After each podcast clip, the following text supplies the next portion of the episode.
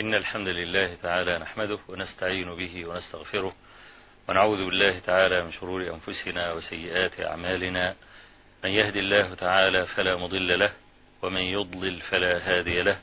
وأشهد أن لا إله إلا الله وحده لا شريك له وأشهد أن محمدا عبده ورسوله. أما بعد فإن أصدق الحديث كتاب الله تعالى وأحسن الهدي هدي محمد صلى الله عليه وآله وسلم وشر الأمور محدثاتها وكل محدثة بدعة وكل بدعة ضلالة وكل ضلالة في النار. اللهم صل على محمد وعلى آل محمد كما صليت على إبراهيم وعلى آل إبراهيم في العالمين إنك حميد مجيد. وبارك على محمد وعلى آل محمد كما باركت على إبراهيم وعلى آل إبراهيم في العالمين إنك حميد مجيد. فقد ذكرت في الحلقة الماضية أن الطريق إلى الله سبحانه وتعالى لا بد أن يسلكه كل مخلوق. وذكرت ثلاثة صفات لهذا الطريق. الصفة الأولى مسافته والثانية عقباته والصفة الثالثة التي ذكرتها لهذا الطريق هي وصفه. وأجمع حديث ذكرته في المرة الماضية كان حديث النواس بن سمعان الكلابي رضي الله عنه والذي رواه الإمام أحمد والترمذي عنه عن رسول الله صلى الله عليه وسلم قال ضرب الله مثلا صراطا مستقيما وعلى جنبي الصراط سوران وفيهما أبواب مفتحة وعلى الأبواب ستور مرخاة وفي أول الطريق داع يدعو يقول يا أيها الناس ادخلوا الصراط جميعا ولا تتعوجوا وداع فوق الصراط فأما الصراط فهو الإسلام وأما السوران فحدود الله عز وجل وأما الأبواب المفتحة فمحارم الله عز وجل. فإذا أراد السالك أن يفتح طريقا أو أن يلج بابا قال له ويحك لا تلج لا تفتحه فإنك متى فتحته ولجته. والذي يقول هذا هو الداعي من فوق الصراط ألا وهو واعظ الله في قلب كل مسلم وقلنا إن هذا الواعظ هو النفس اللوام. واليوم إن شاء الله تبارك وتعالى كنت سأتكلم عن القلب. تلك المضغة التي يتقاتل الأعداء لاصطيادها. فالأعداء الذين يقفون على الرصد الشيطان وشيطان الإنس ومعه شيطان الجن والنفس الأمارة بالسوء. كل واحد من هؤلاء وعلى رأسهم الشيطان اللعين الكبير الذي هو أساس كل شر والذي يرسل سراياه تترى يوميا إلى بني آدم كما في حديث أبي موسى الأشعري عند ابن حبان والحاكم. قال قال رسول الله صلى الله عليه وسلم إذا أصبح إبليس قال من أضل اليوم مسلما ألبسته التاج. فغاية إبليس أن يدخل الناس جميعا في جهنم ولذلك قلت كما في الحلقة الماضية إنه لا يهادن ولا يقبل فدية إنما غايته أن يدخل المرء النار. فهذا القلب الذي به صلاح الإنسان كله صلاح دنياه وصلاح أخرى هذه المضغة النفيسة التي يتقاتل هؤلاء الأعداء لاصطيادها هو موضوع حلقتنا اليوم. وكان من دواعي سروري أنني قبل أن أبدأ الحلقة زارني أخي وحبيبي الشيخ أبو أحمد الشيخ محمد حسان ويعني أحبه في الله عز وجل. ربنا يحفظك ويبارك فيك. وقد ترافقنا طويلا أكثر من عشرين عاما. في الدعوة إلى الله عز وجل وأسأل الله أن يختم لي وله بخير. فطبعا لأن له لسانا ذلقا وهو أكثر طلاقة مني في الكلام. فأنا رأيت أن أكون كأنني في باب المحاور وهو في باب المجيب. فأنا إنما قدمت لي يعني هذه الحلقة بالكلام حتى يعني أدله على موضوع الحلقة ولا بأس أن يكون الكلام سجالا بيننا. إفادة لإخواننا المسلمين في كل مكان. فأنا يعني أقدمه على نفسي آه، ليس في هذا الموضع فقط بل في كل المواضع وأسأل الله أن يرفعه وأن ينفع به. فتفضل بقى لمسألة القلب يعني أفد المسلمين وأسأل الله أن ينفع بك. الحمد لله والصلاة والسلام على رسول الله صلى الله عليه وسلم. وبعد فحياكم الله جميعا أيها الإخوة والأخوات. وأشهد الله أنني ما كنت أعلم أن الشيخ قد نصب لي هذا الفخ الجميل. ويعني أنا أجل الشيخ وأنا أعرف قدره ومكانته. وأسأل الله أن يبارك في عمره وأن يحسن عمله. ولست بالذي يعني يجلس بين يدي الشيخ ليكون الشيخ معه محاورا. فأسأل الله سبحانه وتعالى أن يرفع قدره وأن يزيده رفعة. وأنا باختصار فلاح بس الحمد لله مؤدب يعني علمونا الأدب. فأنا الحقيقة لا أستطيع آه، أن أكون يعني في مقام الشيخ الذي يتحدث وشيخنا الحبيب في مقام المحاور. فأنا إن شاء الله تعالى استجابة لرغبة الشيخ جلست إلى جواره. لكن سأجلس إلى جواره يعني أونسه فقط. وإن شاء الله الشيخ يتفضل بإذن الله وأنا تلميذ معكم الليلة. نتعلم من شيخنا الحبيب أبي إسحاق وأسأل الله أن يرفع قدره وأن ينفع به الأمة كلها. تفضل شيخنا. تفضل تكلم يعني بما في حديث النعمان بن بشير. يعني ادي إطلالة كده من من هذا الحديث الجميل. أنا تلميذ. ربنا يحفظك. بارك الله فيك. ربنا أبدا أبدا. تفضل الله يستر. أفد وإن شاء الله يعني حديث نبدأ بحديث النعمان بن بشير حلال بين نعم. نعم. آه، على أي حال أيها الأحبة آه القلب هو الأصل. وكثير من الناس يشكو. لا يستطيع أن يغض بصره ولا يستطيع أن يكف يده ولا يستطيع أن يكف قدمه عن السعي إلى المعصية إلى آخره. والأصل في ذلك هو القلب. كما قال أبو هريرة رضي الله عنه القلب ملك الأعضاء. والجوارح جنوده ورعاياه. فإن طاب الملك طابت الجنود والرعايا وإن خبث الملك خبثت الجنود والرعايا. فقبل أن تفتش وأن تسأل عن هذا فيجب عليك أيها الحبيب اللبيب أن تبحث عن مرض قلبك وعن صحة قلبك وعن سلامة قلبك. بل أنا أعجب أن تختزل قضية النجاة في القلب. يعني كثير من الناس قد يستكثر أن نفرد حلقة كاملة لقضية القلب مع أن الله جل وعلا قد آه، يعني بين أن السلامة والسعادة والنجاة في الدنيا والآخرة إنما هي متعلقة بالقلب. قال, قال سبحانه وتعالى يوم لا ينفع مال ولا بنون إلا من أتى الله بقلب لكن بقلب سليم. إلا من أتى الله بقلب سليم. وقد ذكرنا شيخنا الآن بحديث النعمان بن بشير رضي الله عنه وفي الصحيحين وفيه وفيه أنه صلى الله عليه وآله وسلم قال ألا وإن في الجسد مضغة. إذا صلحت صلح الجسد كله وإذا فسدت فسد الجسد كله ألا وهي القلب. تاني تاني خلي بالك. يقول النبي عليه الصلاة والسلام ألا وإن في الجسد مضغة. إذا صلحت صلح الجسد كله.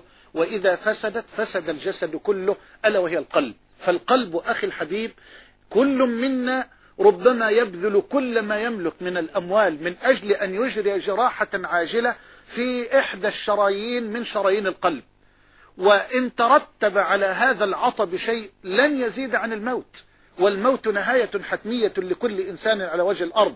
لكن قد يموت القلب وقد يمرض القلب لا بالمفهوم الطبي وإنما بالمفهوم الشرعي وقد لا يفكر كثير منا في أن يذهب لطبيب من أطباء القلوب من العلماء الربانيين والدعاة الصادقين ليطرح قلبه بين يديه ليتعرف على الداء ليحدد له الدواء ليستل جرثومة الداء الذي ملأت القلب بيد بيضاء نقية ليسلط عليها هذا الشعاع النوراني القرآني والنبوي.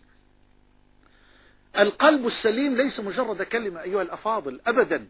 قال شيخنا وإمامنا وأستاذنا ابن القيم رحمه الله تعالى ولا يسلم القلب حتى يسلم من خمسة أشياء. ده برنامج عملي بقى تقدر الآن تتعرف به على سلامة قلبك وتتعرف به يا أختي على سلامة قلبك. ولا يسلم القلب حتى يسلم من خمسة أشياء. حتى يسلم. من شرك يناقض التوحيد. آه يبقى دي البداية. وطبعا شيخنا يفصل فيها. دي البداية. قال الحافظ ابن رجب رحمه الله في كتابه الماتع القيم الذي أنصح به إخواني ولطالما نصحت به جامع العلوم والحكم قال وأصل الاستقامة أن يستقيم القلب على التوحيد. فإن استقام القلب على التوحيد استقامت الجوارح كلها على طاعة الله جل وعلا. محال أن تستقيم جوارحك إلا إذا استقام قلبك على التوحيد الخالص. أن يسلم القلب من شرك يناقض التوحيد. ومن بدعة تناقض السنة. تفصيل لشيخنا إن شاء الله.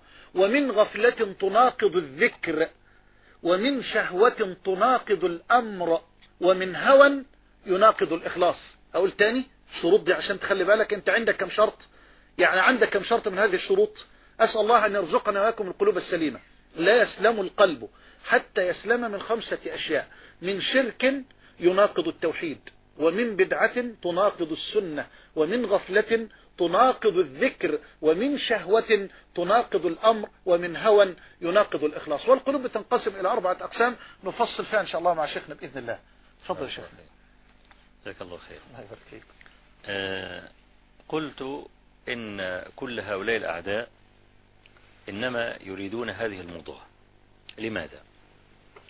لأن العقل في القلب. ولا يستفيد المرء من الوحي إلا إذا كان عاقلا.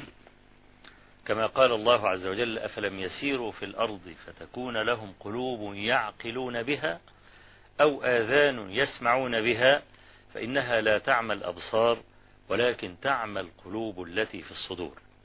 فالعقل على الراجح من أقوال أهل العلم هو في القلب بدلالة هذه الآية وبدلالة قوله تبارك وتعالى أيضا إن في ذلك لذكرى لمن كان له قلب أو ألقى السمع وهو شهيد. قال العلماء المفسرون لمن كان له عقل. ومناط الأمر جميعا إنما هو على العقل. التكليف كله إنما يلزم المرأة إذا كان عاقلا. كما قال صلى الله عليه وسلم رفع القلم عن ثلاث ومن هؤلاء المجنون حتى يفيق أي حتى يعقل. فإذا القلب الذي هو مكمن العقل فيه هذا والتشريع كله إنما هو مبني على أن يعقل المرء عن الله ورسوله أوامره ونواهيه وهو مقره في القلب. والقلب مأخوذ من التقلب فكان لا بد من وحي يسدده. والمرء كما قلت في الحلقة الماضية يوزن يوم القيامة بقلبه. لا يوزن ببدنه كما قال ابن القيم رحمه الله يأتي الرجل السمين البدين فيوضع في الميزان فلا يزن عند الله جناح بعوضة. فهذا القلب النفيس الذي إن صلح صلح سائر البدن وإن فسد فسد سائر البدن هو المستهدف من كل خصوم الإنسان وعلى رأسهم الشيطان. طيب هذا القلب الذي كما قال الشيخ إن أصاب المرء في بدنه علة لعله يسافر إلى آخر مكان في الأرض طلبا لرفع هذه العلة. فما باله إذا قسى قلبه. يسمع الذكر فلا يتحرك. قلما تدمع عينه. ومع ذلك لا يكاد يلتفت إلى شيء من هذا. أنحن نعامل القلب معاملة الملوك؟ لا والله. إن معاملة الملوك في الدنيا لها نواميس أو بروتوكولات كما يقال الآن حتى الجلوس على يمين الوالي أو الجلوس عن يساره أو طريقة السلام أو طريقة التقدم بين يديه كل هذه أصبحت نواميس توجد الآن في دنيا الناس. ولا يخاطب الملوك كخطاب العوام. وأنا برضو ذكرت في المرة الماضية أن الإمام أحمد لما رفع المتوكل المحنة وأرسل إليه بالمال وأراد الإمام أن يرد المال قيل له إن الملوك يرفضون ذلك. لا يجوز أن ترد عطايا الملوك ولكن فرقها في أصحابك ولكن لا تردها. قصد يعني أن الملوك لهم معاملة خاصة. فهل هذا الملك ملك البدر عاملناه المعاملة التي تجب للملوك أم لا؟ الواقع الذي أراه مشاهدا أن أكثر الناس لا يكترث بمعاملة القلب المعاملة الواجبة التي يستحقها.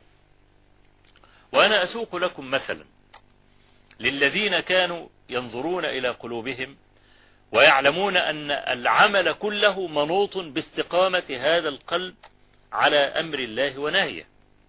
وهي قصة ذكرها أبو سعيد القشيري في تاريخ الرقة لإمامين كبيرين أحدهما أشهر من الآخر. أما الأول الطالب فهو ميمون بن مهران وكان كاتبا لعمر بن عبد العزيز رضي الله عنه وعمر ما كان يقرب إلا الأفاضل. عم ميمون بن مهران له ابن اسمه عمرو ابن ميمون وعمر كان إماما ثقة في الحديث وكان أبوه كذلك. يقول عمرو ابن ميمون قال لي أبي يوما يا بني أسلك بنا إلى الحسن حسن البصري. قال فانطلقت بالشيخ أقوده. وفهم من هذا أنه إما أنه كف بصره أو ضعف حتى كان عمرو يسحبه في الطريق. قال فمررنا بجدول ماء فمر الشيخ من على ظهري ثم أخذته أقوده إلى بيت الحسن. فلما طرقنا الباب خرجت الجارية. فقالت من؟ فقلت لها ميمون بن مهران. فقالت يا شقي ما أبقاك إلى هذا الزمان السوء؟ فبكى ميمون وعلى نحيبه فخرج الحسن. فلما رآه التزمه وساقه إلى داخل الدار. فقال ميمون يا أبا سعيد وهذه كنية الحسن إني آنست من قلبي غلظة فاستلن لي. أفأصوم له يا أبا سعيد؟ فقال الحسن بسم الله الرحمن الرحيم أفرأيت إن متعناهم سنين ثم جاءهم ما كانوا يوعدون ما أغنى عنهم ما كانوا يمتعون. فأغشي على ميمون. ودخل الحسن.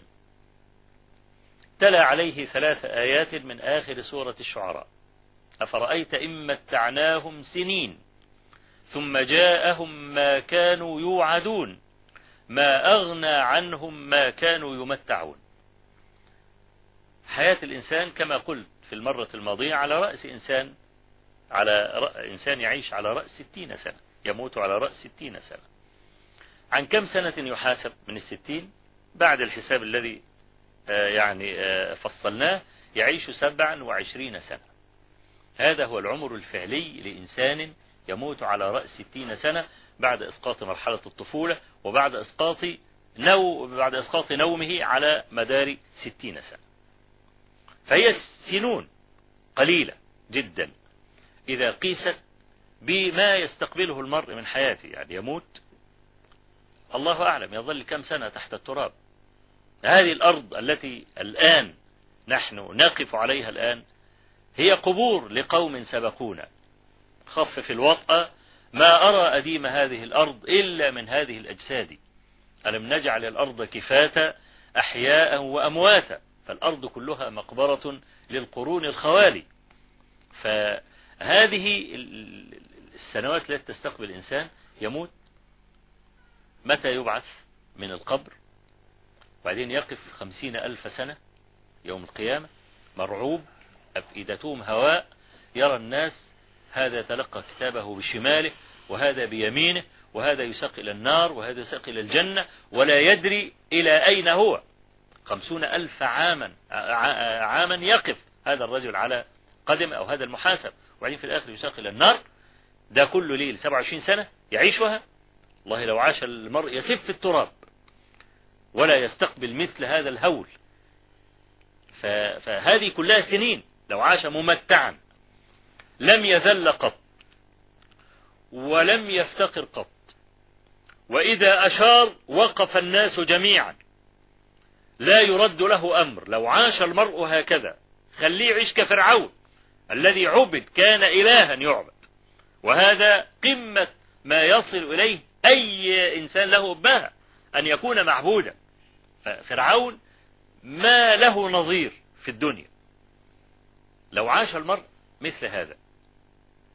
قال صلى الله عليه وسلم حتى أبين أن كل هذا لا قيمة له وناس سنين.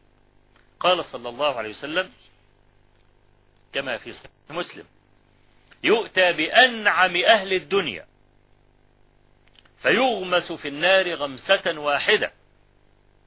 ثم يقال له هل مر بك نعيم قط؟ يقول لا وعزتك. ما مر بي نعيم قط. ويؤتى بأبأس أهل الدنيا. فيغمس في الجنة غمسة واحدة. ثم يقال له هل مر بك بؤس قط؟ يقول لا وعزتك. ما مر بي بؤس قط. وهذه غمسة. فما بالك بمن تكون النار مستقر. فلذلك الحسن البصري أحسن الاختيار ميمون يقول أنا قسى قلبي. وطبعا إنما استفاد ميمون لأن المحل طيب قبل مثل هذه الموعظة. أفرأيت إن متعناهم سنين ثم جاءهم ما كانوا يوعدون بالموت وبالحساب ما أغنى عنهم ما كانوا يمتعون. هلك السلطان وهلك المال. كل حي سيموت. ليس في الدنيا ثبوت. حركات سوف تفنى ثم يتلوها خفوت. وكلام ليس يحلو بعده إلا السكوت. أيها السادر قل لي أين ذاك الجبروت؟ كنت مطبوعا على النطق فما هذا الصمود ليت شعري ما أراه أهمود أم قنوت؟ أين أملاك لهم؟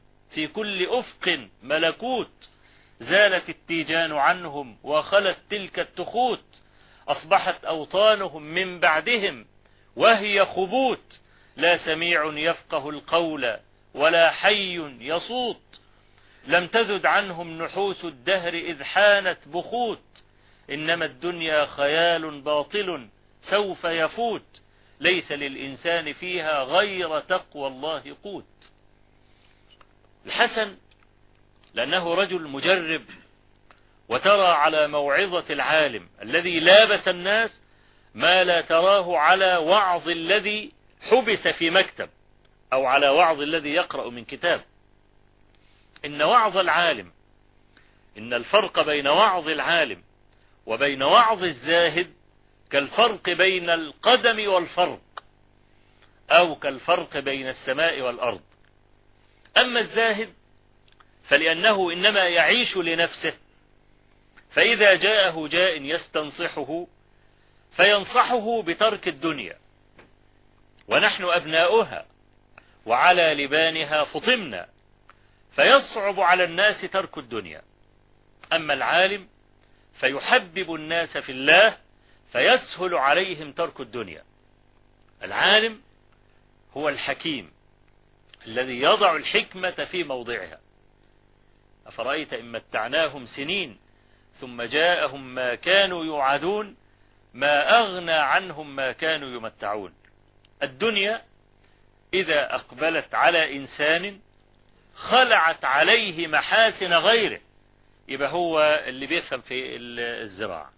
هو اللي بيفهم في التجارة هو اللي بيفهم في الرياضة هو اللي بيفهم في كل حاجة هو بي... كل شيء هو يفهمه. إذا أتى قبلت عليه الدنيا خلعت عليه محاسن غيره. وإذا أدبرت عنه سلبته محاسن نفسه. المهم أن ميمون غشي عليه ولم يتحمل هذه الآيات القوية. ثم أفاق فقالت لهما الجارية اخرجا. فقد أزعجتما الشيخ سائر اليوم. ليه؟ لأن الآيات أيضا أثرت في الحسن البصري. فكأنما يعني تركهما ودخل الدار. المهم أن ميمون ابن مهران ابن مهران وعمر بن ميمون خرج من الدار. فجرى بينهما الحوار الآتي. قال عمرو لأبيه يا أبتي أهذا هو الحسن؟ قال نعم يا بني. قال ظننته أكبر من ذلك. هو كان فاكر بقى الحسن أول ما يروح بقى الحسن هيتكلم بقى بالكلام المشهور. حسن يعني كان يعني منطقه ينظم الدر حتى قيل إنه ينطق بكلام الأنبياء. ولو كلام جميل يعني الحسن البصري له كلام طيب يعني مثلا من كلامه المشهور. وهو يتكلم عن العصاة الذين خلعت عليهم الدنيا محاسن غيرهم.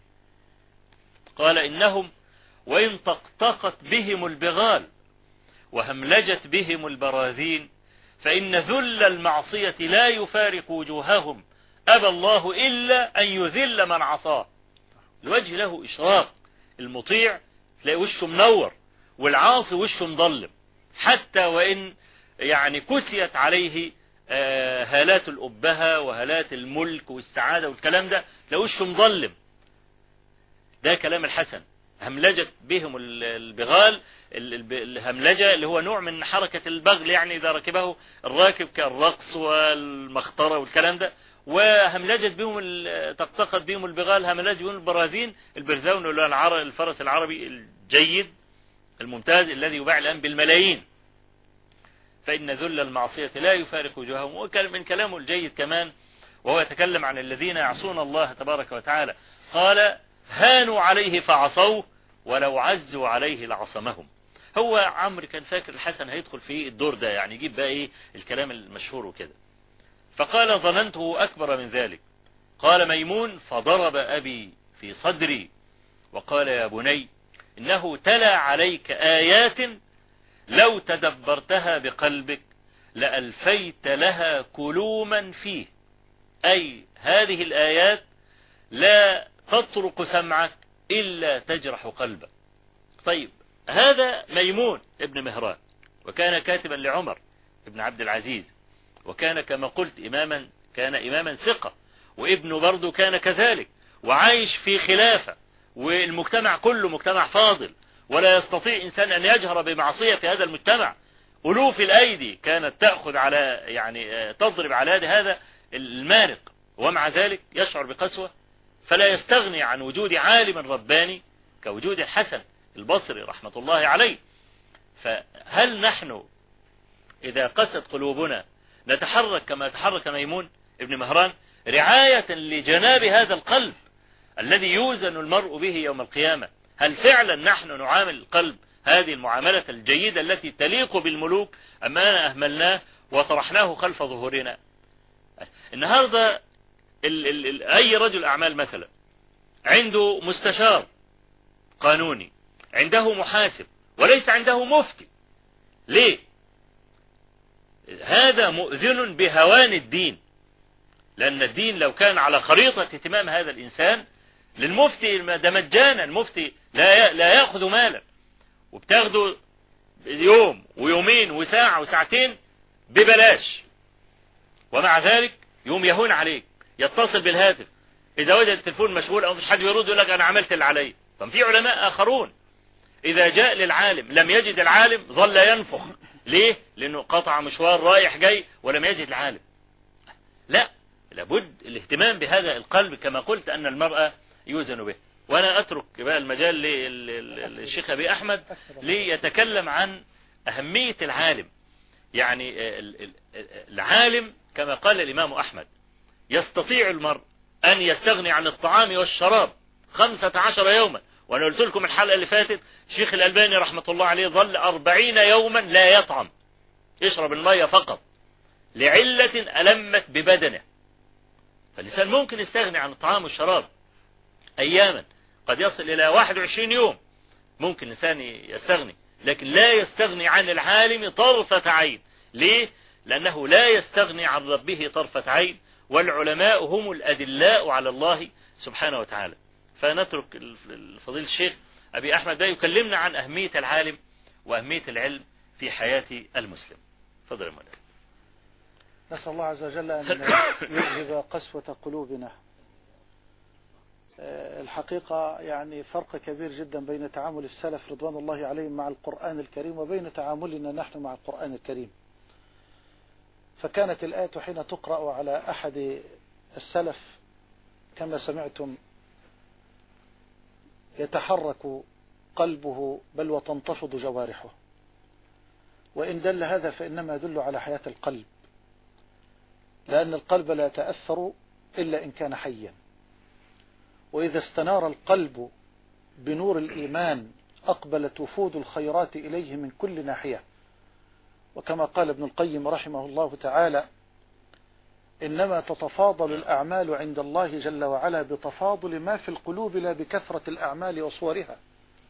إنما تتفاضل الأعمال عند الله جل وعلا بما في القلوب لا بكثرة الأعمال وصورها. ووالله ما سبق الصديق أصحاب رسول الله صلى الله عليه وآله وسلم إلا بشيء وقر في قلبه. فنسأل الله عز وجل أن يحيي قلوبنا. ولا بد كما ذكر الشيخ جزاه الله خيرا في أن يبحث كل مسلم وأن تبحث كل مسلمة عن عالم رباني عن عالم رباني. لأن الدعاة على أبواب جهنم قد انتشروا. كما قال الصادق الذي لا ينطق عن الهوى. والحديث في الصحيحين من حديث حذيفة بن اليمان رضي الله عنه. كان الناس يسألون رسول الله عن الخير وكنت أسأله عن الشر مخافة أن يدركني. فقلت يا رسول الله إنا كنا في جاهلية وشر فجاءنا الله بهذا الخير. فهل بعد هذا الخير من شر؟ قال نعم. قلت فهل بعد ذلك الشر من خير؟ قال نعم وفيه دخن. قلت وما دخنه؟ قال قوم يهدون بغير هدي. تعرف منهم وتنكر. وأظن أنكم تعلمون يقينا أننا نعيش الآن مرحلة الدخن. فكثير من الناس الآن يهرف بما لا يعرف. وقد حذرت مرارا من هذا المذهب الخطير. أنا أرى وأرى وأرى هذا المذهب الأرائيتي والأراميطي الذي ضيع الأمة وضيع الدنيا. فالعالم هو الذي يقول قال الله جل وعلا قال رسوله صلى الله عليه وآله وسلم. قلت فهل بعد ذلك الشر من خير؟ قال نعم وفيه دخن. قلت وما دخنوا يا رسول الله؟ قال قوم يهدون بغير هدي. تعرف منهم وتنكر. ستسمع منهم بعض الأحيان كلمات لا تخالف الحق. تعرف منهم وتنكر. قلت فهل بعد ذلك الخير؟ أي الذي شابه الدخن من شر يا رسول الله؟ قال نعم خلي بالك. دعاة على أبواب جهنم. من أجابهم إليها قذفوه فيها. قلت صفهم لنا يا رسول الله. قال هم من جلدتنا ويتكلمون بألسنتنا. مش جاي لك من أوروبا ولا من أمريكا. هم من جلدتنا ويتكلمون بألسنتنا. وفي لفظ مسلم قال رجال قلوبهم قلوب الشياطين في جثمان إنس. قال حذيفة قلت فما تأمرني إن أدركني ذلك يا رسول الله؟ قال أن تلزم جماعة المسلمين وإمامهم. قال فإن لم يكن لهم جماعة ولا إمام قال فاعتزل تلك الفرق كلها ولو أن تعض بأصل شجرة حتى يدركك الموت على وأنت على ذلك. إذا هناك دعاة على أبواب جهنم وهناك دعاة على أبواب الجنة. يدلون الناس على الجنة بأقوالهم وأفعالهم. فالزم هؤلاء.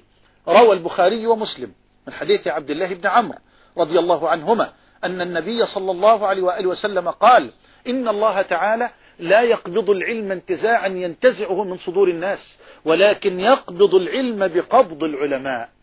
حتى إذا لم يبقى عالم اتخذ الناس رؤوسا جهالا.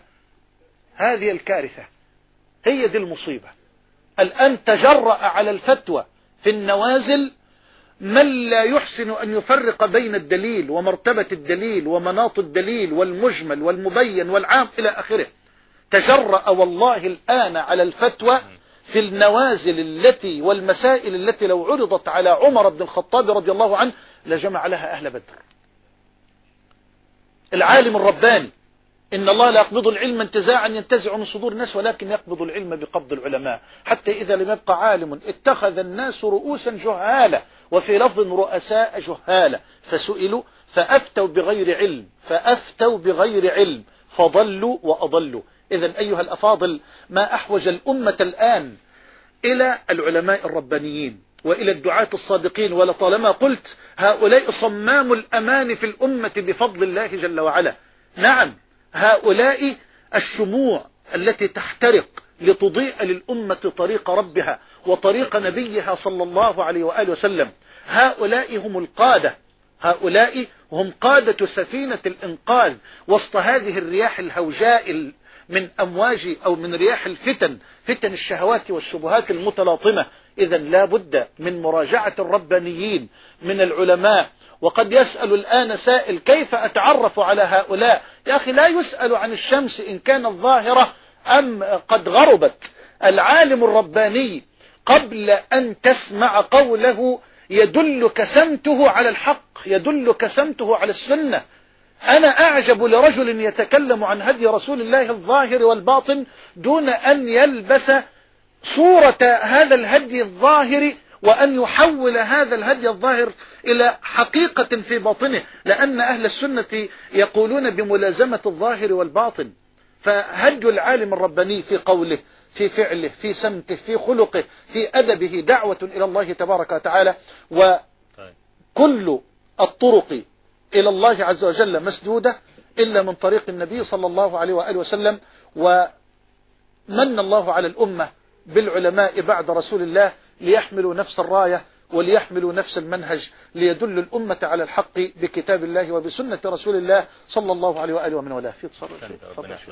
طيب هتلاقينا اتصالات يا طيب ماشي طبعا يعني برضو يعني ننسج على منوال أبي أحمد في مسألة التصديق المسألة مسألة عمل القلب وليس عمل الجارحة أنا حضرني وأنا أسمع أبا أحمد حديث أبي سعيد الخدري في الخوارج أي نعم. في الخوارج يعني نعم. الرسول عليه الصلاة والسلام طيب نكمل حديث أبي سعيد بعد هذا الاتصال. نعم. السلام عليكم ورحمة الله. عليكم السلام ورحمة الله وبركاته. ازي حضرتك يا شيخ؟ السلام عليكم. عليكم السلام ورحمة الله وبركاته. نعم. ازي حضرتك يا شيخ؟ الحمد لله. وازي الشيخ محمد؟ أهلا لو وسهلا. سمحت بس أنا عايز أسأل سؤال حضرتك. أنا في فتوى يعني سألتها جوزي سأل كتير شيوخ كل واحد يقول له ينفع وواحد يقول له ما ينفعش. فيعني حضرتك تفيدني فيها. الله يبارك لك يا رب. حضرتك أنا عندي جوزي في الشغل بيدوله عاملين له معاش غير المعاش اللي هو الأساسي. المعاش ده اختياري. بي هو بيدفع بيتخصم منه كل شهر والشركة بتدفع له جزء كل شهر برضه. بس المشكلة إن الفلوس دي زي أي مرتب بيتحط في البنك. فهي حضرتك المشكلة فالواحد مش عارف يعني هل ده حرام ولا حلال. فالموضوع ده يعني مضايقنا جدا خايفة يكون فيه شبهة أو في حرام يعني. يعني الله يعني يبارك. عفوا. يعني هو دلوقتي ال- ال- السؤال أيوه. على وضع المال في البنك هو وهل هذا المال بيظل في البنك فترة طويلة؟ يعني بحيث إنه يجيب هو حضرتك الفلوس دي يعني. بيفضلوا ياخدوا يسحبوا منهم والشركة بتدفع والفلوس دي بتتحط في البنك لحد ما يطلع المعاش. جوزي يطلع المعاش بيدوله المعاش لمدة 15 سنة بس. بعد كده المعاش يتقطع. آه. حضرتك السؤال واضح يعني؟ يعني ماشي الحال. يعني اذا أصبح دلوقتي في معاش معاش ال- ال- الدولة آه. اللي هو نتيجة نهاية الخدمة أيوه. وفي معاش آخر اختياري. أيوة، أنا اختياري. ماشي الحال ماشي الحال. شكرا. طيب ماشي. ما تقول يا بحر. طب لا تفضل شيخ. آه، تفضل. آه، آه، لا تفضل. تفضل الله يبارك فيك.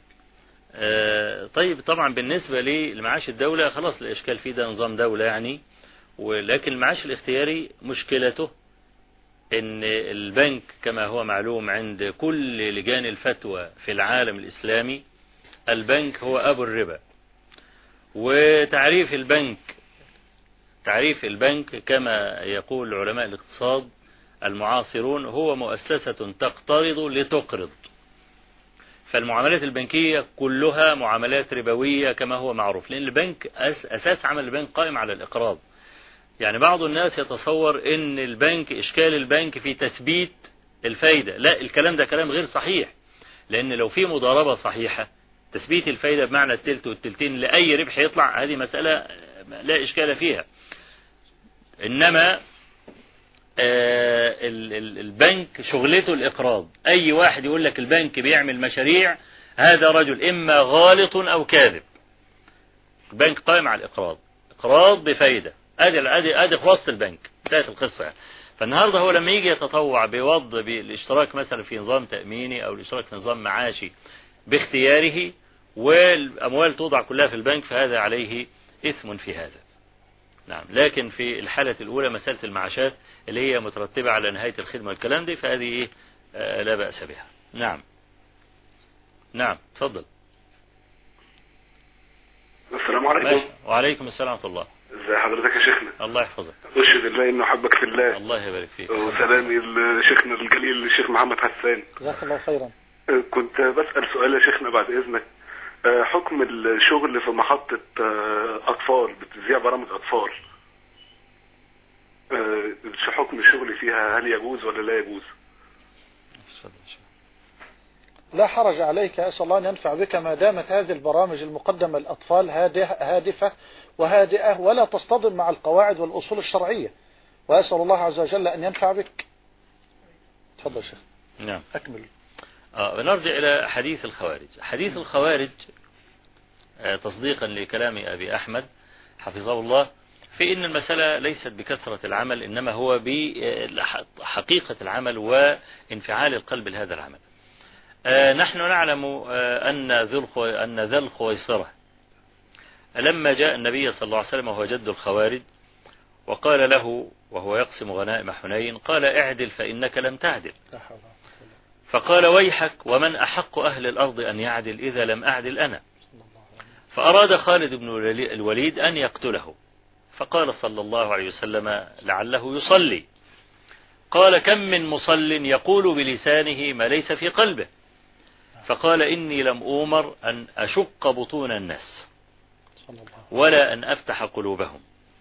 وقال يخرج من ضئضئ هذا أي من أصله أقوام يحقر أحدكم صلاته إلى صلاتهم وصيامه إلى صيامهم. يقرؤون القرآن لا يجاوز حناجرهم. يخرجون من الدين كما يخرج السهم من الرمية. لئن أدركتهم لأقتلنهم قتل عاد. المخاطبون بهذا أبو بكر الصديق عمر بن الخطاب بقية الصحابة العابدون المجدون. هو النبي صلى الله عليه وسلم يقول له يقول لأبي بكر أنت تحتقر صلاتك إذا نظرت إلى رجل من أتباع هذا. وأنت تحتقر صيامك ويقول هذا للعباد. فالخوارج معروفون بكثرة العبادة حتى إن يعني يعني سيما الصلاة كانت في في يعني وجه عليهم كركبة العنز. من من كثرة السجود. وابن عباس لما ذهب إليهم في المناظرة الشهيرة لما ذهب سمع لهم دويا بالقرآن. لكن الإشكال إن في انقطاع ما بين القلب وما بين اللسان. لسان ليس عنده فهم. يعني حتى أنه يعني لما ذهب إليهم ابن عباس وقال ما تنقمون على ابن عم رسول الله صلى الله عليه وسلم وعلي بن أبي طالب. يقول من ضمن الكلام يعني إنه حكم الرجال في أمر الله. خلاص. ومحى عن نفسه أمير المؤمنين فهو أمير الكافرين. هذا لا يقول إنسان يعقل ولا يقول إنسان مجرد ما ترك أبو علي بن أبي طالب. مسألة التحكيم للقضية المشهورة والتي لا أريد الخوض فيها خلاص يبقى هو أمير الكافرين ليس أمير المؤمنين أمير الكافرين. بينهم وبين القلب وبين اللسان انقطاع. النبي صلى الله عليه وسلم يقول يحقر أحدكم يقرؤون القرآن لا يجاوز حناجرهم. يقرأ اللسان عشان وده برضو من الأدلة التي تدل على أن العقل في القلب. لأن الله عز وجل قال فإنها لا تعمل أبصار ولكن تعمل القلوب التي في الصدور. فدل على أن القلب في الصدر. والنبي صلى الله عليه وسلم يقول هنا يقرؤون القرآن لا يجاوز حناجرهم. المفروض للقرآن الإنسان لما بيقرأ القرآن القرآن بيستطعمه القلب هنا. ده هنا في الحنجرة حصل نوع من الانقطاع ما بين اللسان وبين تدبر القلب. فخرج هذه الصورة الشوهاء.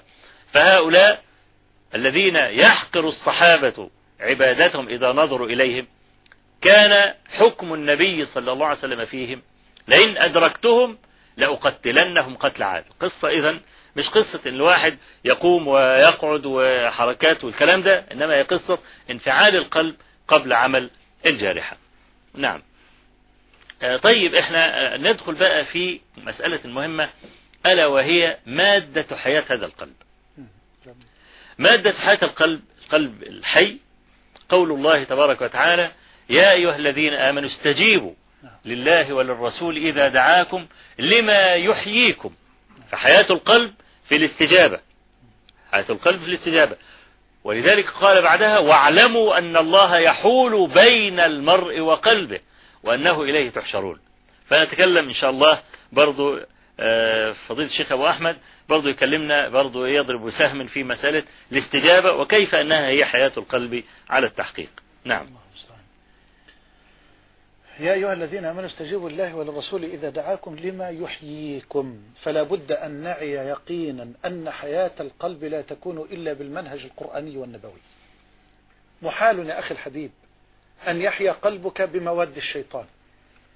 ويحضرني الآن قول جميل لحذيفة بن اليمان رضي الله عنه والحديث في مسند أحمد وطبعا الشيخ موجود جزاه الله خيرا الحديث يضعف مرفوعا ويصح موقوفا على حذيفة ومدار تضعيف علمائنا لهذا الحديث على الليث بن أبي سليم وهو متكلم فيه وإن كان الإمام أحمد لا يرد حديثه رحمه الله تعالى. الشاهد لم يدرك حذيفة.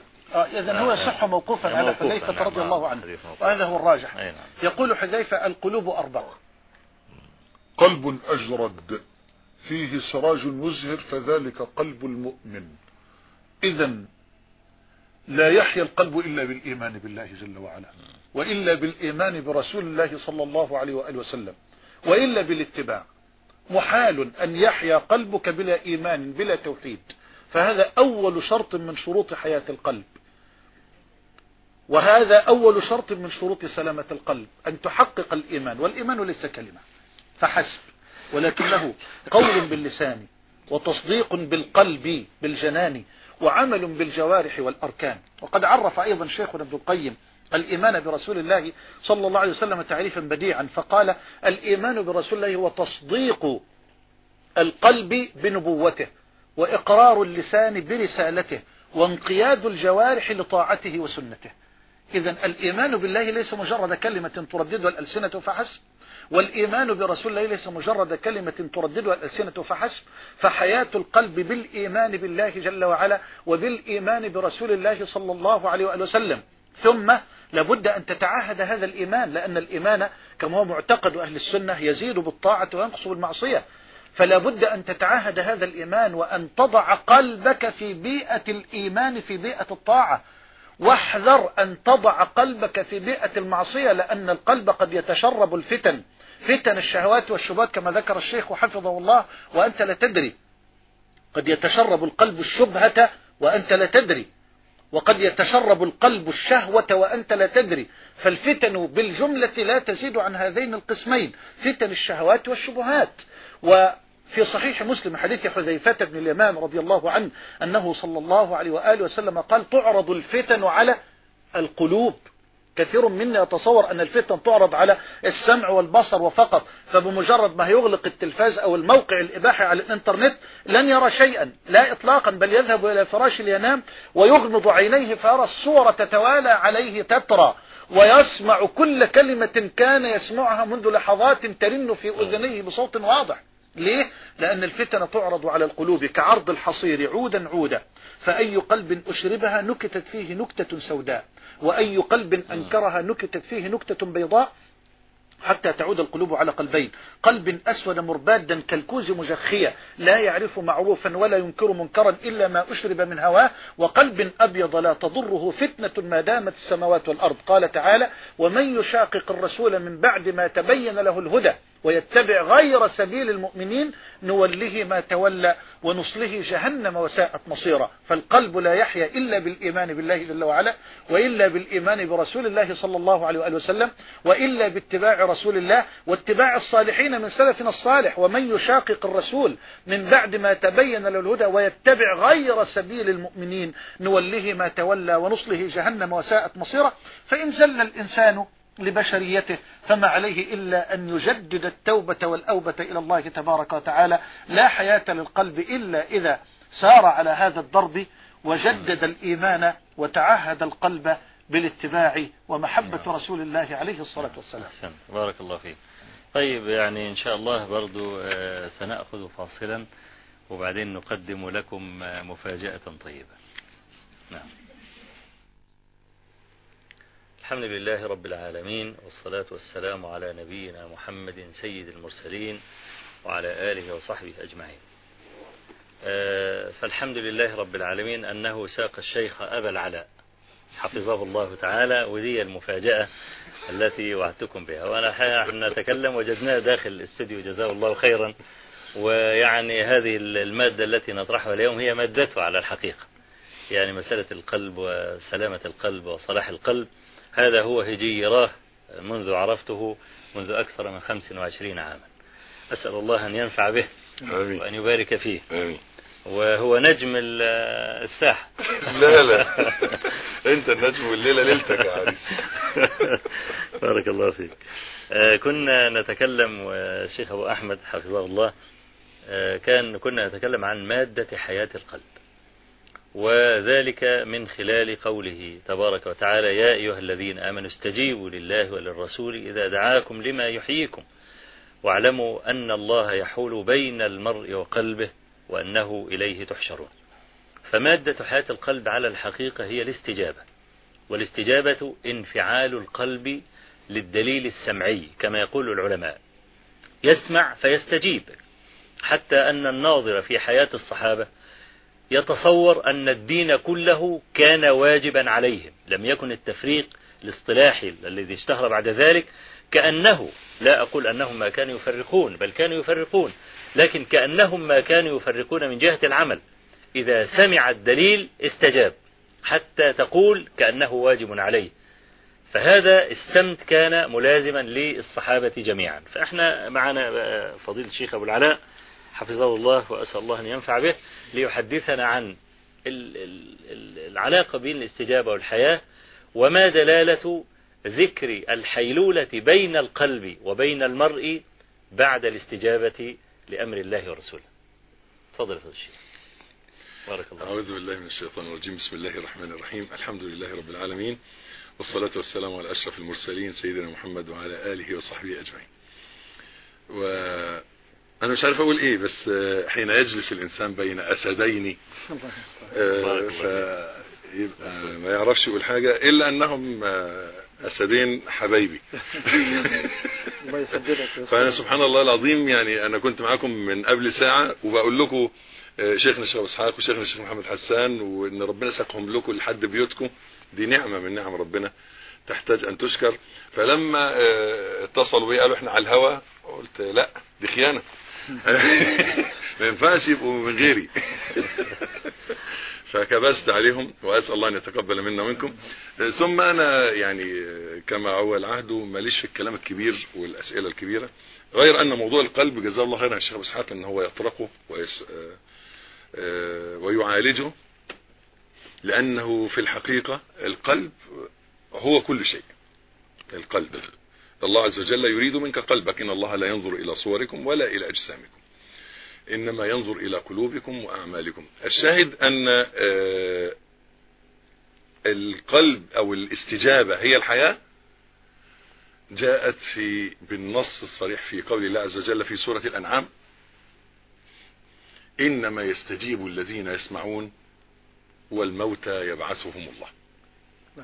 فمن لم يستجب لله ولرسوله ميت. يعني سبحان الله العظيم يمكن في الحلقة اللي قبلك مباشرة وهذا يعني من بركة المنهج. آه، إن أنا كنت بقول إن ما بقولوش أنت ما بتصليش ليه؟ أنا بقول أنت عايش ليه؟ اللي ما بيصليش. ما أنتش عايش. فهذه هي الاستجابة. إنما يستجيب الذين يسمعون الأحياء لتنذر لينذر من كان حيا. الأحياء الحي والمستجيب. أما الذي لم يستجب فليس بحي. ليس بحي بل هو ميت. آه، ولذلك سبحان الله العظيم آه، يعني آه، من كلامكم جزاكم الله خيرا في قضية الاستجابة وإن حياة القلب هي بالاستجابة وعدم الإعراض آه، في في واقعنا الأليم كثرة الفتن وكثرة الشبهات على كل مسائل الدين فتجد المعالجة الواضحة الص- آه، الصريحة في أن الذي يستجيب لا يلتفت لا يلتفت لا ينحرف. قال سبحانه وتعالى وكذلك جعلنا لكل نبي عدوا شياطين الإنس والجن يوحي بعضهم إلى بعض زخرف القول غرورا. ولو شاء ربك ما فعلوه فذرهم وما يفترون. ولتصغى إليه أفئدة الذين لا يؤمنون بالآخرة. وليرضوه وليقترفوا. ما هم مقترفون؟ أفغير الله أبتغي حكما. سبحانه وتعالى. هي دي القضية أنه صغو القلوب صغو الانحراف. تنحرف القلوب حين تصغي إلى زخرف القول من شياطين الإنس والجن. فتنحرف القلوب. أما الاستقامة فهي على الاستجابة لله ورسوله. إن شاء الله. مسألة الحيلولة. الحيلولة بين المرء وقلبه بعد ذكر الاستجابة كأنه تهديد. واعلموا كأنه آه كأنه تهديد. يعني إذا لم يستجب.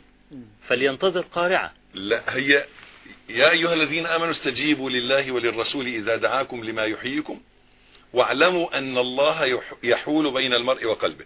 كأن الله يقول استجيبوا ولن تستجيبوا حتى آذن لكم. هي بمعنى لمن شاء منكم أن يستقيم وما تشاءون إلا أن يشاء الله رب العالمين.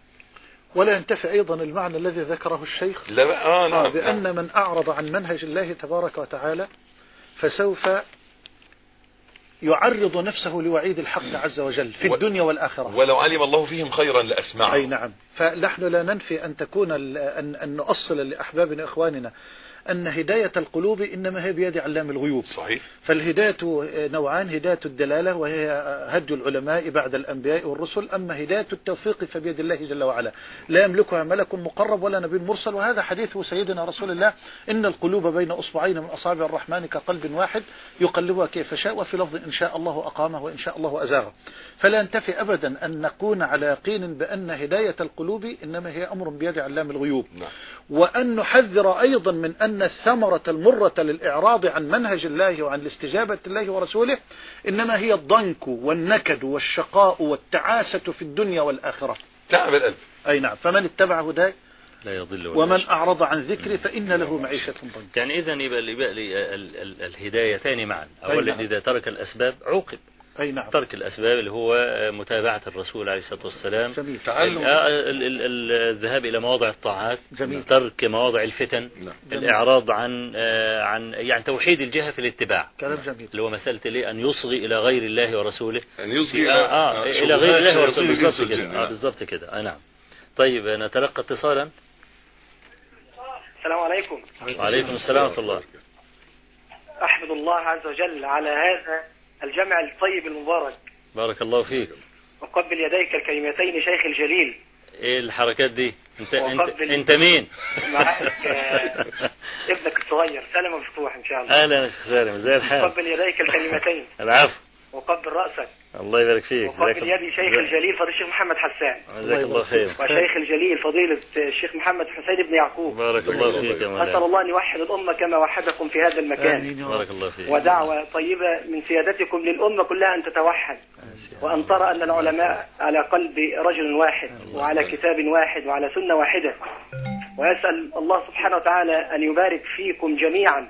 وأن يعز الإسلام بكم جميعا. أيها الإخوة الأحباب جزاكم الله خير. جزاكم الله خيرا. وأنا يعني أنا آسف إن أنا دخلت يعني كده على حضراتكم. جزاك الله. خيرا. شكرا يا جزاك الله خيرا. بارك الله فيك حبيبي. الله يحفظك. بارك الله فيك. آه، في اتصالات أخرى؟ طيب. آه، من العجائب أن مادة حياة القلب تختلف عن مادة حياة الجوارح. نعم. فمادة حياة القلب هي المحن والابتلاءات. لذلك تجد أقوى الناس قلبا أعظمهم بلاء وأن أضعف الناس قلوبا هم أهل الترف. لذلك كما في الصحيحين من حديث أبي سفيان لما حدث بينه وبين آه، هرقل عظيم الروم آه، حدث حوار بين أبي سفيان وبين هرقل عظيم الروم فيما يتعلق بأتباع النبي صلى الله عليه وسلم. وسألوا عشرة أسئلة أنا أجتزئ منها بثلاثة تخص أتباع رسول الله صلى الله عليه وسلم. السؤال الأول قال له أأشراف الناس اتبعوه أم ضعفاؤهم؟ قال بل ضعفاؤهم. فأجابه قائلا وهم أتباع الرسل. قال يزيدون أم ينقصون؟ قال بل يزيدون. قال هل يرتد أحد منهم سخطة لدينه بعد أن يدخل فيه؟ قال لا. الملفت أن طريق الأنبياء طريق مر ومتعب. قد يكلف المرء عنقه وقد يشرده في جنبات الأرض لأنه ملتزم ولأنه فاضل ولأنه لا يريد أن يخالف. ومع ذلك يزيدون. أنا أفهم أن الإنسان إذا عوقب إذا طورد لا يكون أسوة. يعني أنا لما أكون مثلا واحد يقول لك ما تمشيش مع فلان لأنه ب- كل يوم في مكان وكل يوم بيعتقل وكل يوم الكلام ده. ومشتت ورزقه ضايع والكلام. فيقوم الناس يخافوا منه. طب أنا عايز أفهم يعني لأن هذه المسألة فعلا فيها سر. الضغط والإرهاق والتعب والتضييق في الأرزاق والكلام ده هو ومع ذلك يزيدون. إيه السر يا مولانا؟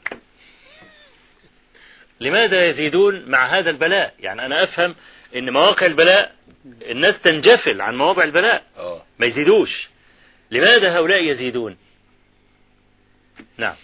هناخد برضو السؤال من هنا برضو نفس الجواب من آه، آه، يعني لا شك ابتداء أن نعرف أن الله عز وجل يعمل لدينه. سبحانه وتعالى. سبحانه وتعالى. يهدي من يشاء ويصطفي ويختار. فهم يزيدون لأن لهذا الدين أو لهذا المنهج أو لمنهج الأنبياء عموما سحر خاص يجذب القلوب كلما كان في القلوب طهارة. ف والقلوب الطاهرة هي التي كما ذكرت القوية اللي بتحب التضحيات. ما تحبش العيشة ال- ال- ال- الهادية المترفة التي تضيع فيها كرامتها وإنما تحب أن تعيش قوية فلذلك هم يزيدون أولا بعمل الله عز وجل واختيار الله واصطفائه جل جلاله سبحانه وتعالى. ثانيا يزيدون لأن هذه القلوب القوية حين ترى هذه الابتلاءات الممحصة والواقعة يدفعها للدخول في هذا الدين. ولذلك يقول بعض أهل السير أن انتصار المسلمين في الشعب ثباتهم سنتين في الشعب آه، يكاد يوازي انتصار بدر. يكاد يوازيه. لأن ثباتهم في الشام على أنهم ضيق عليهم حتى أكلوا. الأوراق الأشجار والأحجار والمشركون يتفرجون عليه. وما ارتد منهم أحد. وما ارتد منهم أحد مطلقا. كان هذا الثبات دعوة للجميع أن يتساءل. لماذا ثبت هؤلاء؟ يقينا إذا هذا الدين حق. وهذه المتعة القلبية أو السعادة القلبية حتى أثناء المحن هي التي تدفع الإنسان أن يتمسك أكثر ويبذل أكثر ويستمر أكثر. نعم. ما تعليقك؟ يا الله يبارك فيك. تسمح لي فضيلة الشيخ ربنا يبارك فيك أن أقول بأن مادة حياة القلب هي الإيمان والذكر الاستغفار والتسبيح والطاعة. ثم تأتي الفتن والمحن والابتلاءات لتمحص لتكون محكا عمليا ده حقيقيا هي المحن هتدفع. آه. إنه يزود ده. آه لتكون يزود محكا الطاعات. آه لتكون محكا حقيقيا ليختبر به الإنسان حياة قلبه من عدمها. كما قال الله تبارك وتعالى أحسب الناس أن يتركوا أن يقولوا آمنا. وهم لا يفتنون. يقول آه أن يقولوا آمنا وهم لا يفتنون. يقول نعم. ولقد فتنا الذين من قبلهم فلا يعلمن الله الذين صدقوا ولا يعلمن الكاذبين. وأنا أتساءل مع إخواني وأخواتي وأقول وهل لا يعلم الله جل وعلا الصادق من الكاذب. إلا بعد وقوع المحن والفتن؟ كلا. نعم. فالله علم ما كان وما هو كان وما سيكون. ولكن شاء الله تبارك وتعالى ألا يحاسب الخلق إلا بما يبدر. منهم من أقوال وأفعال ثم ليمحص الله بهذه المحن الصف المسلم ثم ليبين الله تبارك وتعالى المؤمنين المنافقين الذين طالما اندسوا مع معهم يقبلون مع إلى آخره. هذه واحدة.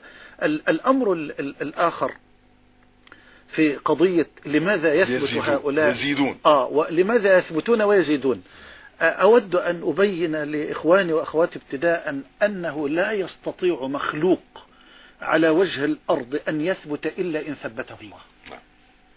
كيف ونبينا صلى الله عليه وآله وسلم وهو من هو في حاجة إلى تثبيت لقلبه من الله جل وعلا؟ تصور. قال الله عز وجل ولولا أن ثبتناك لقد كدت تركن إليهم شيئا قليلا. هذه مسألة في غاية الأهمية حتى ينكسر العبد بين يدي ربه حتى لا أرى لنفسي مكانة ولا, ولا مكانة. لا أرى لنفسي مكانة ولا مكانة. لا بد أن ينكسر العبد لربه سبحانه وتعالى وأن يفر آه، إلى الله عز وجل ففروا إلى الله آه، وألا ملجأ ولا منجأ منه إلا إليه جل وعلا. الأمر الآخر يعني هذا يلزم العبد بعد ذلك إن علم أنه لا حول له ولا قوة إلا بالله أن يطلب العون من الله سبحانه وتعالى على الثبات. ثم بعد ذلك أود أن أقول بأن الاستجابة الحقيقية الله ورسوله لا تكون مجرد كلمات ترددها الألسنة وإنما لابد أن تترجم في أعمال. من بين هذه الأعمال التي تحقق أو تجلي حقيقة الاستجابة أن يصبر المؤمن الذي ذاق طعم الإيمان على الابتلاء أن يصبر وأن يزدادوا مع المحن وأن يزدادوا مع الفتن لأنها بفضل الله تبارك وتعالى تصفي القلوب كما تصفي الصفوف تصفي القلوب كما تصفي الصفوف. فالقلب الفتنة حضرتك هي إيه كما يعني تعلمنا منكم جزاكم الله خيرا. الفتنة يعني تقول فتنت الذهب أي عرضت الذهب للنار لتخلصه من شوائبه العالقة به. فتأتي الفتن والمحن لتعلق أو لتطهر ما علق بالقلب من شبهات وشهوات ليزداد صاحب هذا القلب الذي ذاق طعم الإيمان حلاوة وثباتا وزيادة. فأنا أرى يعني أن هذه من أعظم الأسباب بفضل الله التي نرى بها يعني انتشارا وزيادة لإخواننا وأخواتنا مع هذه المحن والفتن. نعم. وطبعا أنا لم أقصد الحقيقة أن أحصر مادة حياة القلب في المحن والابتلاءات لكن قصدت أن أمس هذا الجانب من باب أنت عارف تقوية. التقوية. من تقوية. باب التقوية. ليه؟ لأن لأن كثيرا من الناس بما أعلمه من ملابستي لهم عندهم نوع من الانفلات. نعم. بمجرد ما يحصل نوع من الضغط عليه أول شيء يفكر يترك. ان هو يترك. ظنا منه أنه يستريح. نعم. لا إحنا بنقول أن أصحاب النبي صلى الله عليه صلى وسلم الله عليه وسلم. هذا الجيل الفريد الذي لم ترى البشرية له نظيرا. نعم. ولأن الأصحاب رزق نعم. من الله عز وجل. زي. مثلا الأئمة نعم. الأئمة الأربعة مثلا. لم يكن آه، لم تكن المذاهب محصورة في أربعة نعم. فقط بل كان هناك أئمة مجتهدون لكن رزق الله عز وجل. هؤلاء الأئمة بأصحاب أوفياء صحيح. لخصوا مذاهبهم ورتبوها وقعدوا القواعد وأصلوا الأصول لذلك عاشت مذاهبهم في الوقت الذي اندثرت مذاهب غيرهم نعم. وبعض المذاهب استمرت برضو فترة من الزمن فنبينا صلى الله عليه وسلم آه، رزق بأصحاب أوفياء نقلوا كل شيء نعم حتى الن- النفس نعم. حتى عدد الشعرات في اللحية. أنس يقول. أن نعد الشعرات لم. تبلغ عشرين سبعة عشر شعرة وخباب بن الأرت يقول كنا نعلم قراءته باضطراب لحيته. نعم. وهو بيصلوا في صلاة الظهر. نعم. واخد؟ فنقلوا كل شيء. نعم. وكانوا أوفياء على هذا اسمه حتى الضحكة. نعم. زي ما في حديث مسعود اللي هو آخر رجل يدخل نعم. الجنة. نعم. فلما آه، وصل إلى قال الله عز وجل للرجل ادخل الجنة ولك عشر أمثالها نعم قال تست... ولك لا. ادخل الدنيا الجنة ولك مثل. الدنيا نعم. لا في الأول ولك نعم. مثل الدنيا قال فقال تستهزئ بي العالمين أنت رب العالمين نعم فقال ابن مسعود وضحك قال ألا تسألوني مما ضحكت. قالوا مما ضحكت يا أبا عبد الرحمن قال ضحك النبي صلى الله عليه وسلم فقال. ألا تسألوني مما ضحكت فقلنا مما ضحكت يا رسول الله؟ قال ضحك. رب العزة. ما شاء الله. لما قال له أتستهزئ بي أنت رب العالمين. فضحك رب العالمين تبارك وتعالى قال أما إني لا أستهزئ بك ولكني على ما أشاء قادر أدخل الجنة ولك عشر أمثال. فهو الصحابة نقلوا كل حتى الانفعالات. نعم. ودي نقلوها. دي الاستجابة يا شيخ. ودي الاستجابة دي صورة طبعا نعم. نقل الانفعالات آه. مما يدل على نعم. حضور عايزين قلبه مع لسانه. سرعة الاستجابة. نعم. آه. سرعة الاستجابة. جميل. إيه طبعا هو سورة الاستجابة. تلقائية الاستجابة. اللي هي التلقائية هل كنا لما آه. لسه بنقول آه. قبل أن تحضر بقليل؟ قلنا إن ال- ال- الاستجابة اللي التلقائية تلقائية القلب مع الجوارح. فعايزين نقول إن النبي صلى الله عليه وسلم رزق بأصحاب أوفياء حققوا هذا حققوا هذا. أذكر يعني من آه، أم- أمثلة ذلك. نعم. الإنسان يبتلى نعم. وزي ما بنقول الإسلام أو تشبيه أنا أرجو ألا يكون يعني فيه شيء من الملاحظة. تشبيه أن الإسلام زي الكرة المطاط. كل ما تضربه في الأرض بعنف يطلع فوق. فهو الإنسان إذا كان يعني كان مستقيما وقلبه سليم الب- البلاءات ترفعه. ترفعه. نعم. لا يحترق. يعني الذهب مثلا دون سائر المعادن. نعم. لما بيدخل النار يزداد لمعانا إفراقا. ويبقى له قيمة. نعم. يعني أنا لو جبت ذهب من بطن الأرض وبعدين عرضت في الأسواق ما يقولش قيمة. لحد ما كل المعادن نعم تنصهر ويبقى الذهب فازداد لمعانا في الوقت الذي يعني يعني انصهرت فيه بقية المعادن الأخرى. فالمؤمن إذا استقام على أمر الله عز وجل يصير كالذهب الخالص إذا دخل في فأنا ركزت على أو أردت أن أخذ هذا الجانب وأذكر آه، في يعني فيه آه، مثلا حضرني وهو صهيب الروم. آه، وأن صهيب الرومي رضي الله عنه قال له عمر بن الخطاب يوما قال له يا صهيب نعم الرجل أنت لولا ثلاث خصال فيك. قال ما هي يا أمير المؤمنين؟ قال فيك سرف في الطعام. واكتنيت ولم يولد لك. وانتسبت إلى العرب ولست منهم. فقال أما قولك في سرف في الطعام فإني سمعت النبي صلى الله عليه وسلم يقول. خيركم من أطعم الطعام وما كنت أدعها لقولك. تمام ال- ال- الحاجة الثانية لما قال له إيه انتسبت إلى العرب نعم. قال إني عربي اكتنيت لا نعم أنا أدلك في نعم، الكنية نعم، لأن فيها. قصة هخلي. أخرها شوية حفظ الله عقلك حفظ الله كنيتك آه، نعم فقال وأما قولك يعني انتسبت- إلى العرب ولست منهم. قال فإني عقلت نسبي. الروم سبتني بعدما عقلت نسبي وأهلي. تمام؟ فهو عربي صليبة لكن الروم لما سبوه فنسب إلى الروم. قيل صهيب الروم.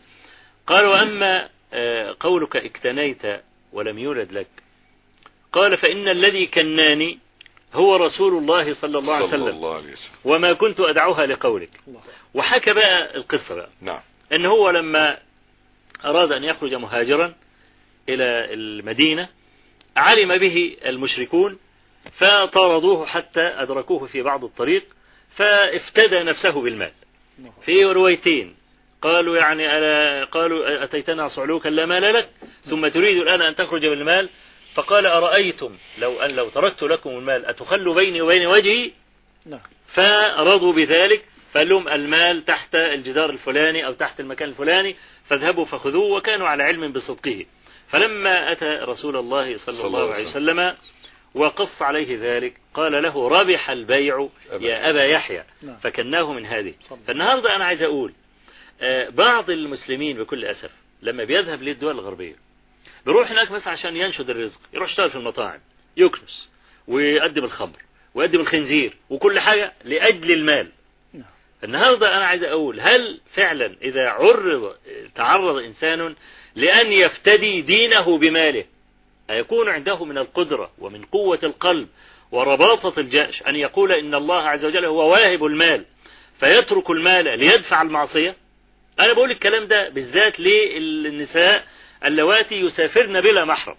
نعم. لا أقول للحج يعني الحج وإن كنت أعتقد أن الحج يسقط من على المرأة إذا لم تجد محرما. جزاك الله. تمام؟ ليه؟ لأن النص واضح وصريح فيها. لا دي يعني عشان طاعة والكلام العلماء لهم فيها قولان أو قولان. لا خليني هقول امرأة بتسافر وحدها إلى أي بلد من البلدان لأجل أن تنشد الرزق أو تسافر إلى زوجها والكلام ده. نعم. أنا عندما أقول لا زوجها ينزل ياخدها ويسافر بيها. يقول لك أصل التذكرة هتكلف 4000 جنيه 5000 جنيه. الله عز وجل هو واهب المال. إن استطعت أن تدفع المعصية بالمال فالله عز وجل هو واهب المال. اشتري دينك. اشتري دينك بالفلوس. والله عز وجل يعوض والنبي صلى الله عليه وسلم يقول من ترك شيئا لله عوضه الله خيرا منه. فهي دي برضو آه، في- فيها دلالة على يعني آه، سرعة الاستجابة. وأن الإنسان إذا ابتلي في الله عز وجل وثبته الله سبحانه وتعالى بعد طبعا تثبيت الله عز وجل في أسباب نعم. مطلوبة من العبد أنه يفعلها فالله عز وجل آه، يعني يقيه ويعصمه. حتى يلقى الله عز وجل بقلب سليم. طيب آه، طبعا مادة حياة القلب آه، كما يقول العلماء الغيرة. نعم. الغيرة دي هي الوقود. الذي يحرك القلب. صحيح. والغيرة حمية ونار. نعم نعم. تمام؟ فالقلب بلا غيرة قلب ميت. نتكلم عن الغيرة؟ نعم. تورطوني لا, لا أنت أبو عذرها. نابط ب- أنا لا الشيخ يعني بالي قوسها ونبالها نعم. آه، اللهم صل على محمد وعلى آله وصحبه وسلم. آه، الغيرة. سبحان الله العظيم آه، هذه قضية القضايا.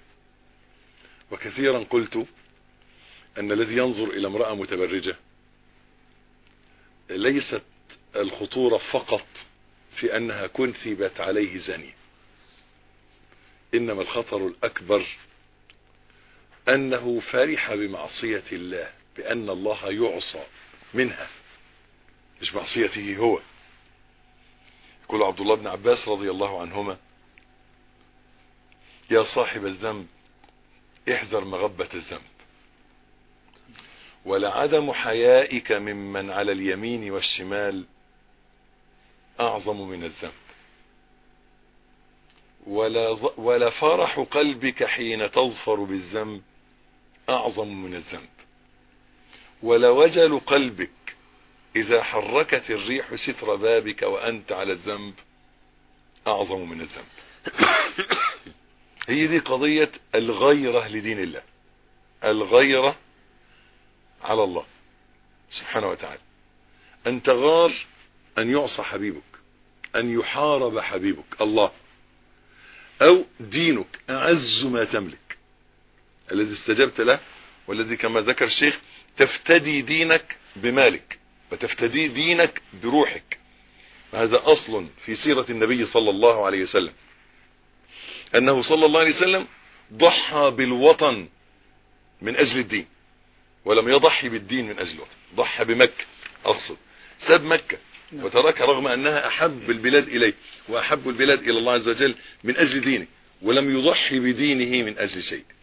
فالشاهد أن آه، الغيرة على الدين والغيرة على الشرع والغيرة من أجل الله جل جلاله هي أصل مادة حياة القلب فعلا.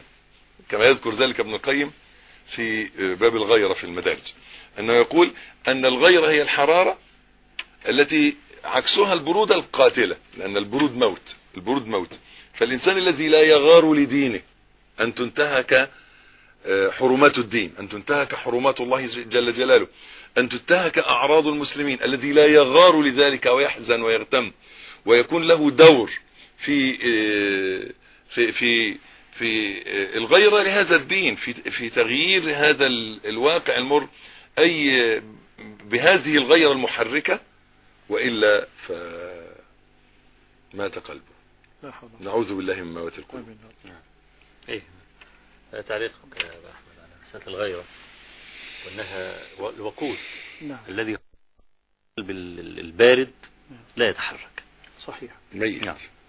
آه، كما تفضلت القلب الذي لم يتذوق طعم الإيمان بالله تبارك وتعالى ولم يتشوق إلى لقاء الله عز وجل وإلى الجنة سترى هذا القلب يحوم حول الشهوات والشبهات والدنايا والرزايا.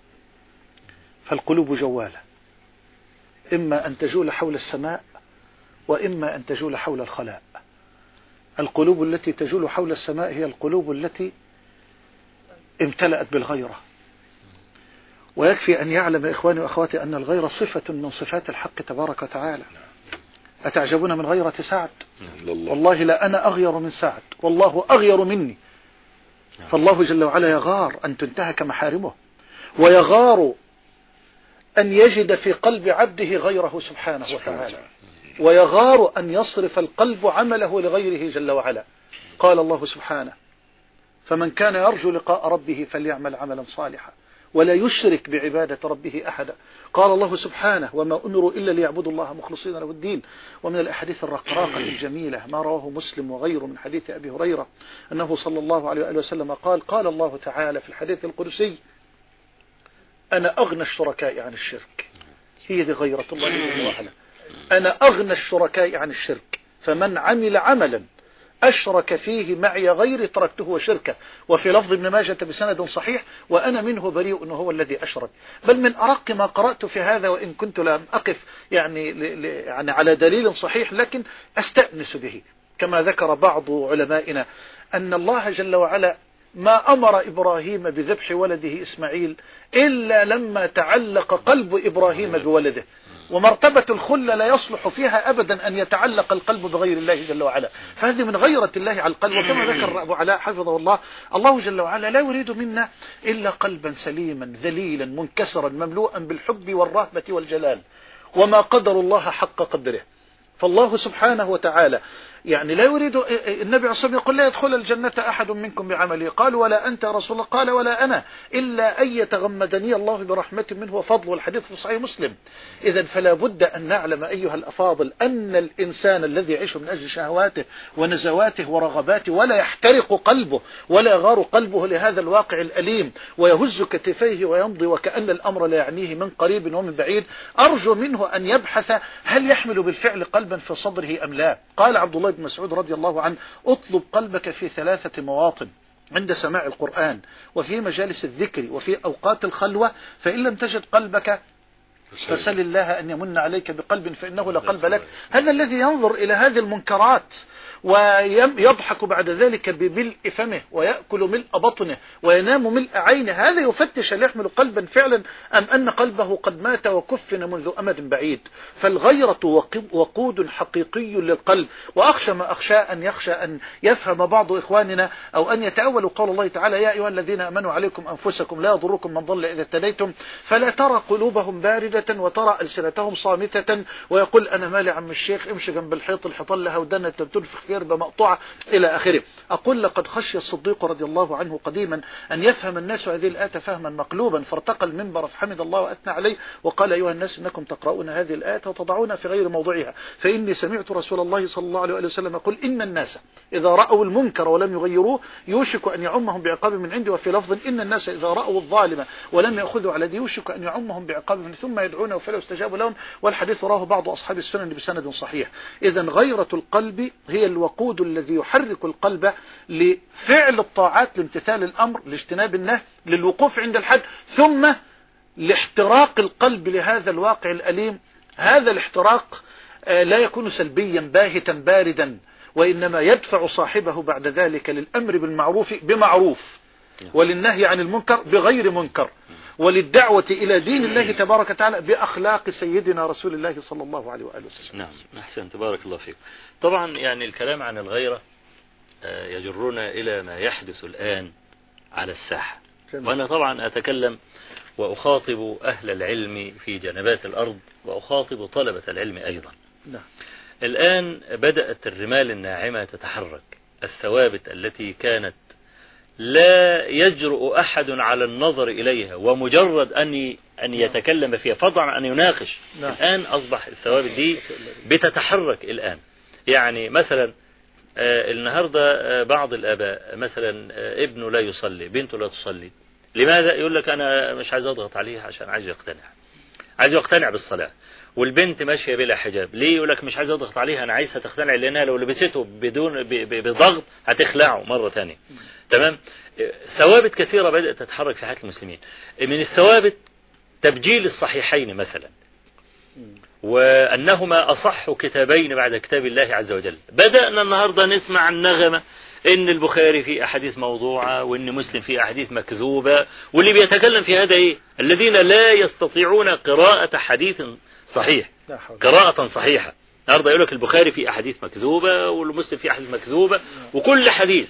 يعني مثلا من الأشياء التي تتعلق بالغيرة يعني هي لها من الغيرة بطرف وإن كان طرف مناقض يعني العالم اللي هم بيتركوا نساءهم يخرجون عرايا. دول. آه وليس عندهم غيرة على أعراضهم. أنا وأنا وأنتما تتكلمان تذكرت اللي هو الأثر الذي رواه البخاري من حديث عمرو بن ميمون. نعم. في قصة القرد والقردة والرجم والكلام ده. طبعا المثل ده ربما يعني بعض الناس ما يعرفش المسألة دي لكن أنا هاخد الخيط برضه لأن مش هنخرج بره الموضوع وهقول الكلام اللي أنا عايزه في المسألة دي. طبعا عمرو بن ميمون رواية البخاري رواية مختصرة وإن كان الإسماعيلي رواها في المستخرج بسياق أشبع. قال عمرو بن ميمون رأيت الرجم في الجاهلية. وبعدين قص القصة الآتية. قرد عجوز متزوج بقردة شابة. وبعدين القرد العجوز فارد إيديه والقرد نايم على على دراعه. قال فجاء قرد شاب فبصبص لها وأصل البصبصة تحريك الذيل يعني. بصبص لها. المهم القرد دي انسلت من على إيد القرد العجوز المغفل ده ويعني إيه راحت مع القرد الإيه مع القرد الشاب. المهم بعد ما خلصت المسألة جت هي برضو إيه كأن ما فيش حاجة حصلت وحاولت إنها تحط راسها تاني على دراع القرد اللي نايم فبمجرد أن شمها صرخ. أول ما صرخ اجتمعت الإيه؟ القردة. قال وجاءوا بالقرد وأنا أعرفه لأنه هو شاهد القصة كلها. قرد الشاب ده جاءوا به ف يعني وضعوه في حفروا له حفرة والكلام ده ورجموه حتى مات. طبعا آه، ال ال ال أنا قلت الكلام ده ليه؟ لأن طبعا الإنسان الذي لا يغار على أهله أحط من القرد.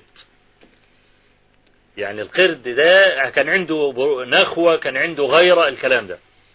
آه، أنا قرأت في الأسبوع الماضي واحد عمال بينكر هذا الكلام ويقول لك ده مش ممكن مكذوب. ليه؟ قال لك لأن الرجم ده إنما هو في بني آدم القرود يعني والحيوانات غير مكلفة والكلام ده. كويس تمام. كويس إنه موافق على إنه بني آدم. فأنا أقول آه، ابن عبد البر بس عايز أبين الفرق بين إعلال علمائنا القدامى. ابن عبد البر لما قرأ هذا الحديث في معجم في مستخرج الإسماعيلي قال إن الحديث ده منكر. ليه؟ لأن الرجم لا يكون إلا لمكلفين. نعم فإن صح فيكون لقوم من الجن. اللي أنا عايز أقف عليه بقى الجماعة اللي هم عمالين يتهجموا على الصحيحين. ما يقولش إعلال ابن عبد البر يعني ابن عبد ابن عبد البر لما أعل, أعل بطريقة العلماء. نعم. تمام؟ لأن ابن عبد البر لم يقف على الحديث في صحيح البخاري. إنما أعل طريق أبي بكر الإسماعيلي في المستخرج. ولو وقف على طريق البخاري ما أعله. نعم. كما يقول ال- ال- الحافظ بن حجر وغيره. فالنهاردة يقول أنا المعنى أنا مش مقتنع به. فإن صح وقد صح يقينا فنلجأ إلى التأويل. ده اللي أنا بس عايز أقوله بالنسبة لمسألة الغيرة. النهاردة العلماء عندما يعلون متنا قد يبدو ظاهره النكارة. إذا يحط الاثنين يقول لك لم يثبت في حدود الأسانيد التي وقعت له فإن ثبت فمعناه كذا. يعني الكتاب اللي أنا وقفت عليه بعنوان هل النساء أكثر أهل النار؟ كاتبة واحدة. امرأة من بلد عربي وقالت ان النبي صلى الله عليه وسلم مستحيل يجي في يوم عيد وبدل ما يقول للنساء كل سنة طيبين وبعود الأيام والكلام ده أول ما يشوفهم يقول لكم إن كنا أكثر أهل النار يقول لك هذا الكلام أنا غير مقتنع به تماما وابن الجوزي يقول صحة السنة يقول صحة السنة تقتضي صحة المادة أنا ما أعرفش المرأة إزاي دخلت في القصة دي وتكلمت على السند والمادة كل الذين يتهجمون. أنا أثير غيرة العلماء وطلبة العلم للدفاع عن الصحيحين. كل الذين يعترضون على ال- ال- ال- الأحاديث يعترضون على المتون فقط.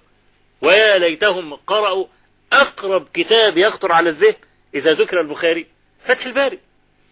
يعني الحافظ بن حجر. نعم. يطالع بس بن حجر. ماذا قال؟ نعم. كأن البخاري ده يتعاملون كأن البخاري صنف كتابه وحطه في صندوق وواحد هو بيبحث على أي كنز لقى صندوق فتحه لقى كتاب اسمه صحيح البخاري؟ قام قال للناس لقيت حاجة اسمها صحيح البخاري؟ لا البخاري لم يكن هكذا إنما عرض على ملايين العلماء وعلى ملايين طلبة العلم ولم يقل واحد قط إن البخاري في أحاديث موضوع. فأنا بمناسبة برضو الغيرة ومسألة تحرك الأصول عندنا والثوابت أنا برضو أهيب بطلبة العلم إنهم يتحركوا للذود عن مصادرنا الأصلية. لأن لو جاز نعم؟ إزاي؟ يعملوا إيه؟ بالتعلم. أنا بالتعلم. ما طبعا ما ده الايه ده أنا يعني هذه المقدمة عشان أصل إلى جميل. نعم. السؤال. نعم. إيه، دور بقى المشايخ. يعني إحنا دلوقتي عندنا آه، آه، آه، الأصلين الكبيرين الأصلان الكبيران. اللذان ذكرهم الشيخ الألباني رحمة الله عليه. التصفيه والتربية نعم. والتزكية. دول يمشوا كجناحي طائر. أنا هصفي الإسلام وده عايز فرق من رجال العمليات الخاصة اللي هي ما فيش حاجة اسمها مستحيل طلبة العلم يتعلموا بجد وبعدين يربوا على هذا الإسلام. إحنا بقى عايزين الآن نتكلم عن برضو ونهيب ببعض الذين وهذه مسألة أنا عايزين نركز عليها بعض الذين يفضلون الدخول في المكتبات وملوش علاقة بالناس والكلام ده أنا عايز أبين حجم المحنة التي يعيشها المسلمون سواء كان من جهة المصادر الأصلية أو كان من جهة التربية على هذه المصادر الأصلية. ماذا نقول بقى لي يعني أهل العلم وطلبة العلم آه، بمناسبة هذه المحنة الكبيرة التي يتعرض لها الإسلام وهي الدخول والهجوم التتري على المصادر الأصلية التي إن جاز أن تسقط ولن تسقط بإذن الله طالما أن في رجال في هذه الأمة وأن دين الله عز وجل هو خاتمة الأديان لن يسقط أبدا تسقط المصادر الأصلية.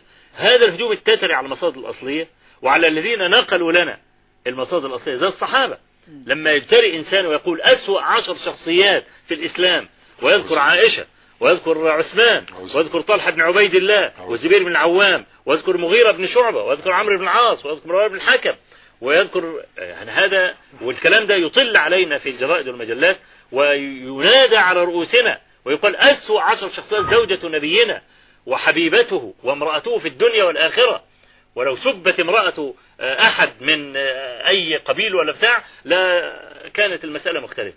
فالنهاردة إحنا عايزين نقول الهجوم على الذين نقلوا هذه ال- ال- ال- الأحاديث والآثار وعلى أصحاب المصادر الأصلية زي البخاري والأئمة الذين تعبوا في جمعها ونقلها والكلام ده. إحنا عايزين بقى يعني نختم هذه الحلقة ب آه، يعني آه، كلام للشيخين. إن شاء الله يكون يعني خاتمة المسك ويكون نفيسا في تحميس طلبة العلم سواء كان من جانب التصفية أو كان من جانب التربية. فلنأخذ مثلا من جانب التربية. فضيلة الشيخ أبو العلاء يكلمنا بقى إيه؟ على ما يجب على العلماء وطلبة العلم أن يراعوه في تربية آه، النشء نعم. يعني هذا الحديث يثير الشجون في مسألة الهجوم على الثوابت اللي هي سواء الصحابة أو ال- السنة. آه، وأنا قديما كنت تكلمت في هذه المسألة في أن كثير من الشباب قاعد يدخل على النت ويطالع مواقع اللي هي بتتكلم عن الجهاد وغيره وكل دماغه مشغولة. العراق ال- آه، أفغانستان آه، الشيشان فلسطين بس دماغه مشغولة بهذه القضية. فقط. ثم لا هو يتعلم ولا يتعبد. وقاعد عاطل وعامل فيها بطل بالأونطة. ولا ولا بيعمل حاجة خالص نهائي. آه، وهذا هو الخطر.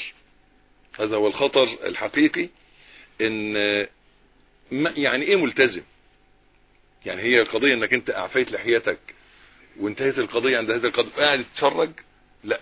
لابد كان الرجل حين يسلم الرسول صلى الله عليه وسلم لا يدعه وإنما يلتزم أن يتعلم. والقصة عمر بن الخطاب والتناوب في طلب العلم مع صاحبه آه، أدل دليل على أنه كان اللي يسلم لازم يتعلم. يبقى اللي يلتزم لازم يتعلم لازم يتعلم دينه لازم يتعلم ولازم يتعبد. يعني لا يعرف آه، طالب علم ليس له حظ من العبادة. وقد رأينا أنه لا يثبت في هذا الطريق طريق الالتزام وطريق الدين إلا المتعبد. لا يثبت لا حتى وإن كان آه، مجتهد جدا في الدعوة مجتهد جدا في طلب العلم لكن من غير عبادة حظ من العبادة في قيام الليل وفي ذكر الله وفي تلاوة القرآن هذا هو الذي يثبت. هذه هي علاقة الخاصة مع الله عز وجل علاقة السر صلاح القلب. أما هذه الأمور الأخرى قد يكون في أكثرها حظ نفس وهذا هو الذي يضيع. فلذلك نقول أن الإنسان ينبغي أو, أو توجيه الشباب الآن إلى أن يكون له فعلا آه، قلب قوي بالله علاقة سر مع الله عبادة مع الله. هي دي التربية أو التزكية التي نقصدها فالتزكية تعني أمران التطهير والنماء. تطهير القلب مما سوى الله عز وجل تطهير القلب من الشهوات تطهير القلب من المعاصي والسيئات والتنمية. تنمية هذا الإيمان وتنمية هذا القلب بعد تطهيره بكثرة آه، التعبد. هذان هما العنصران اللذان ربى عليهما النبي صلى الله عليه وسلم. أصحابه والقص والحديث معروف في سورة المزمل. أن الله عز وجل في بداية الدعوة ربى النبي وأصحابه على القيام. سنة. حديث عائشة رضي الله عنها أنها قالت أن الله عز وجل أنزل صدر سورة المزمل وحبس آخرها سنة بعد سنة فقام الصحابة حتى تورمت سوقهم ثم نزل التخفيف في آخر السورة الشاهد أنه آه، إذا يعني اختير لي جانب التزكية فأقول أن على الشباب إذا أرادوا الزود عن سنة النبي صلى الله عليه وسلم أن يكونوا نماذج. حديث هرقل مع أبي سفيان حين سأله الأسئلة ما سمع النبي صلى الله عليه وسلم ولا رأى النبي صلى الله عليه وسلم وحكم باعتقاده أن النبي على الحق. حكم بماذا؟ بما يأمره. بالواقع بالواقع. حين يرى الواقع عشان كده أنا بقول إن المقاطعة ما جابتش نتيجة والكلام ما جابش نتيجة والمؤتمرات ما جابتش نتيجة وشتموا النبي تاني. نعم. ليه؟ لأن ما فيش الواقع الرادع. الواقع. الواقع الواقع الإسلامي. لما- كما قلنا أن هرقل آه، أثبت الحق للنبي صلى الله عليه وسلم بمجرد سماع الواقع. الواقع إيه؟ أصحابه يكسرون أم يقلون؟ مين اللي بيسلم له؟ بيعمل إيه معاكم؟ بيأمر بإيه؟ بينهى عن إيه؟ الواقع نفسه. لذلك يقول الواقع الصحيح دليل على الحق. واستدلوا بقول الله سبحانه وتعالى الذين يجادلون في الله من بعد ما استجيب له حجتهم ضاحضة. من بعد ما استجيب له. فوجود الاستجابة آه، تدحض حجة المنكر. فلا بد من نماذج واقعية للإسلام. يعني نماذج واقعية حقيقية في بيوت المسلمين. الصوم القوم العباد الزهاد. قال صلى الله عليه وسلم إنما تنصرون وترزقون بضعفائكم. بضعفائكم. نسأل الله عز وجل أن يهدي شباب المسلمين. جزاكم الله. بارك الله فيك. طبعا هو التربية حتى تتم على الوجه المطلوب ولا يكون الإنسان متعبدا بغير ما شرع الله. لابد أن يكون هناك إسلام مصفى. يعني نص صحيح نعم. حتى يتعبد المرء وهذا هو الجانب عليه. الثاني. نعم. طبعا. نعم. الجانب الثاني اللي هو التصفية. أنا نتكلم عن التصفية. الله يبارك فيك. بارك الله فيك. آه، أنا أقول يعني مبشرا بأن العصر الذي نحياه قد شهد آه، صورة مشرقة من صور التصفية في كثير من المناحي. يعني بفضل الله عز وجل نرى الآن كثيرا من كتب السنة الصحيحة التي ميزت بين الصحيح والضعيف والموضوع. وكذلك بفضل الله تبارك وتعالى في آه، مجالات أخرى. وإن كنت أقول لا زالت الأمة في أمس الحاجة الآن إلى منهج التصفية. ولن يقوم على هذا المنهج الخطير فرد هنا أو هناك أو هنالك بل يجب أن تقوم بهذا المنهج مؤسسات. مؤسسات, مؤسسات، كاملة. نعم، نعم. وتتبنى عطاء آه، وتتبنى هذا التصحيح دول دول نعم، وحكومات. صح، صح. أما أن ينفرد بهذا شيخ هنا أو شيخ هناك فلا زلنا نشهد خللا خطيرا وأنا أقول بكل أمانة إن ما نلمحه الآن على أرض الواقع الدعوي من تشرذم وتهارج وتنازع واختلاف بل وانحراف بل وانحراف انحراف فكري وسلوكي باسم الإسلام بسبب غياب عدم تصفية المنهج.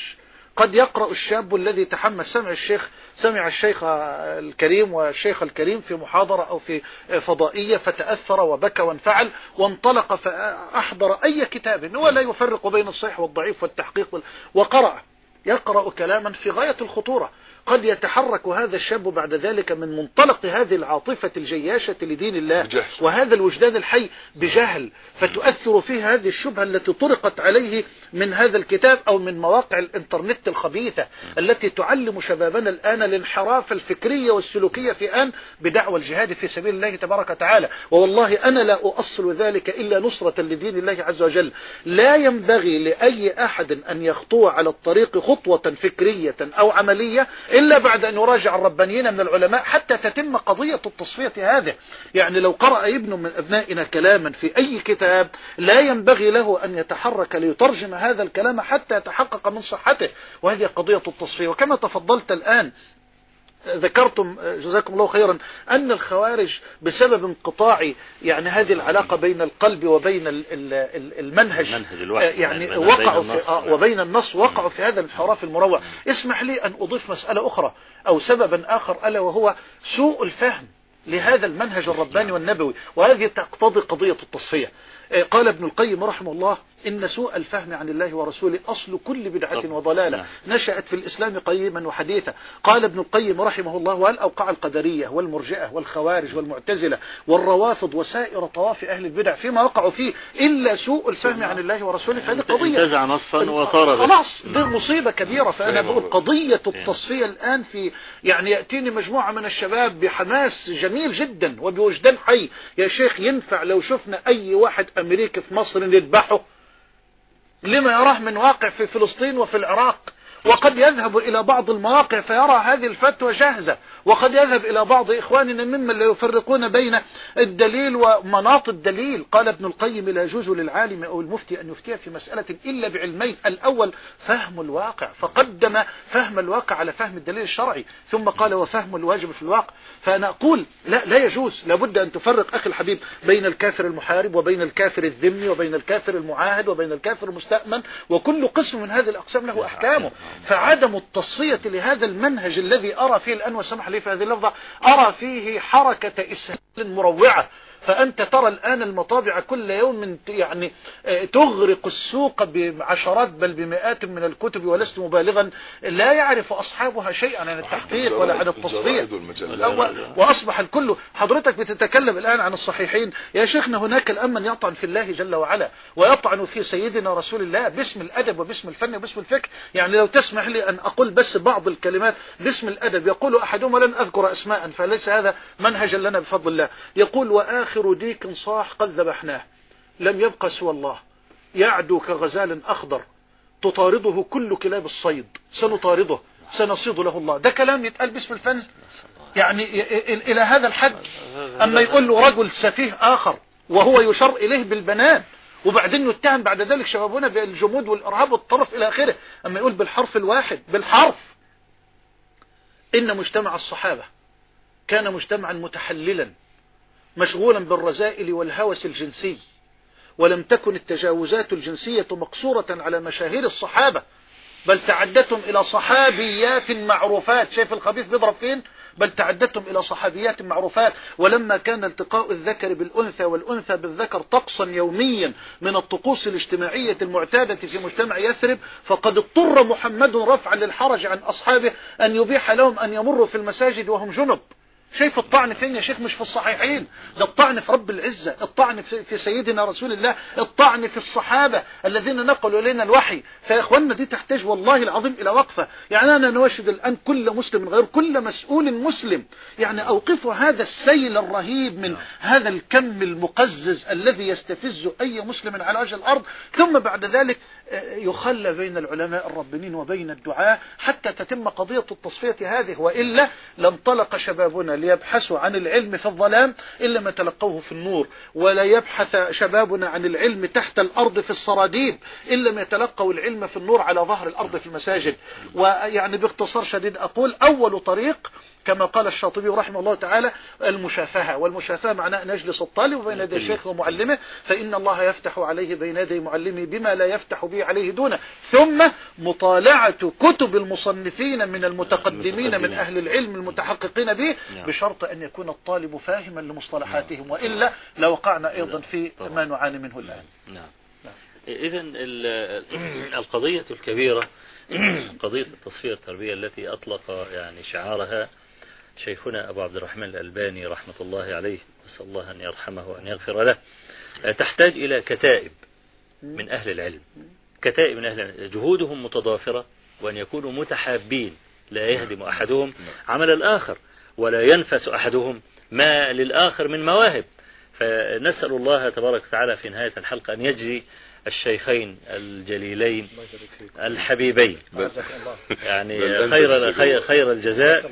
وقد يعني رفع خسيستي. لا ده أنت اللي أكرمتنا ورفع أيضا عن كاهلي يعني كلاما كثيرا. وأسأل الله عز ضيعوا وجل الناس كلاما كثيرا. أسأل الله سبحانه وتعالى أن يجمعنا في الدنيا على محبته آمين. وأن يجمعنا في الآخرة في جنته. مع سيد النبيين. أقول قولي هذا وأستغفر الله العلي العظيم لي ولكم وصلى الله وسلم وبارك على نبينا محمد والحمد لله رب العالمين. جزاك الله خير. جزاك الله خير.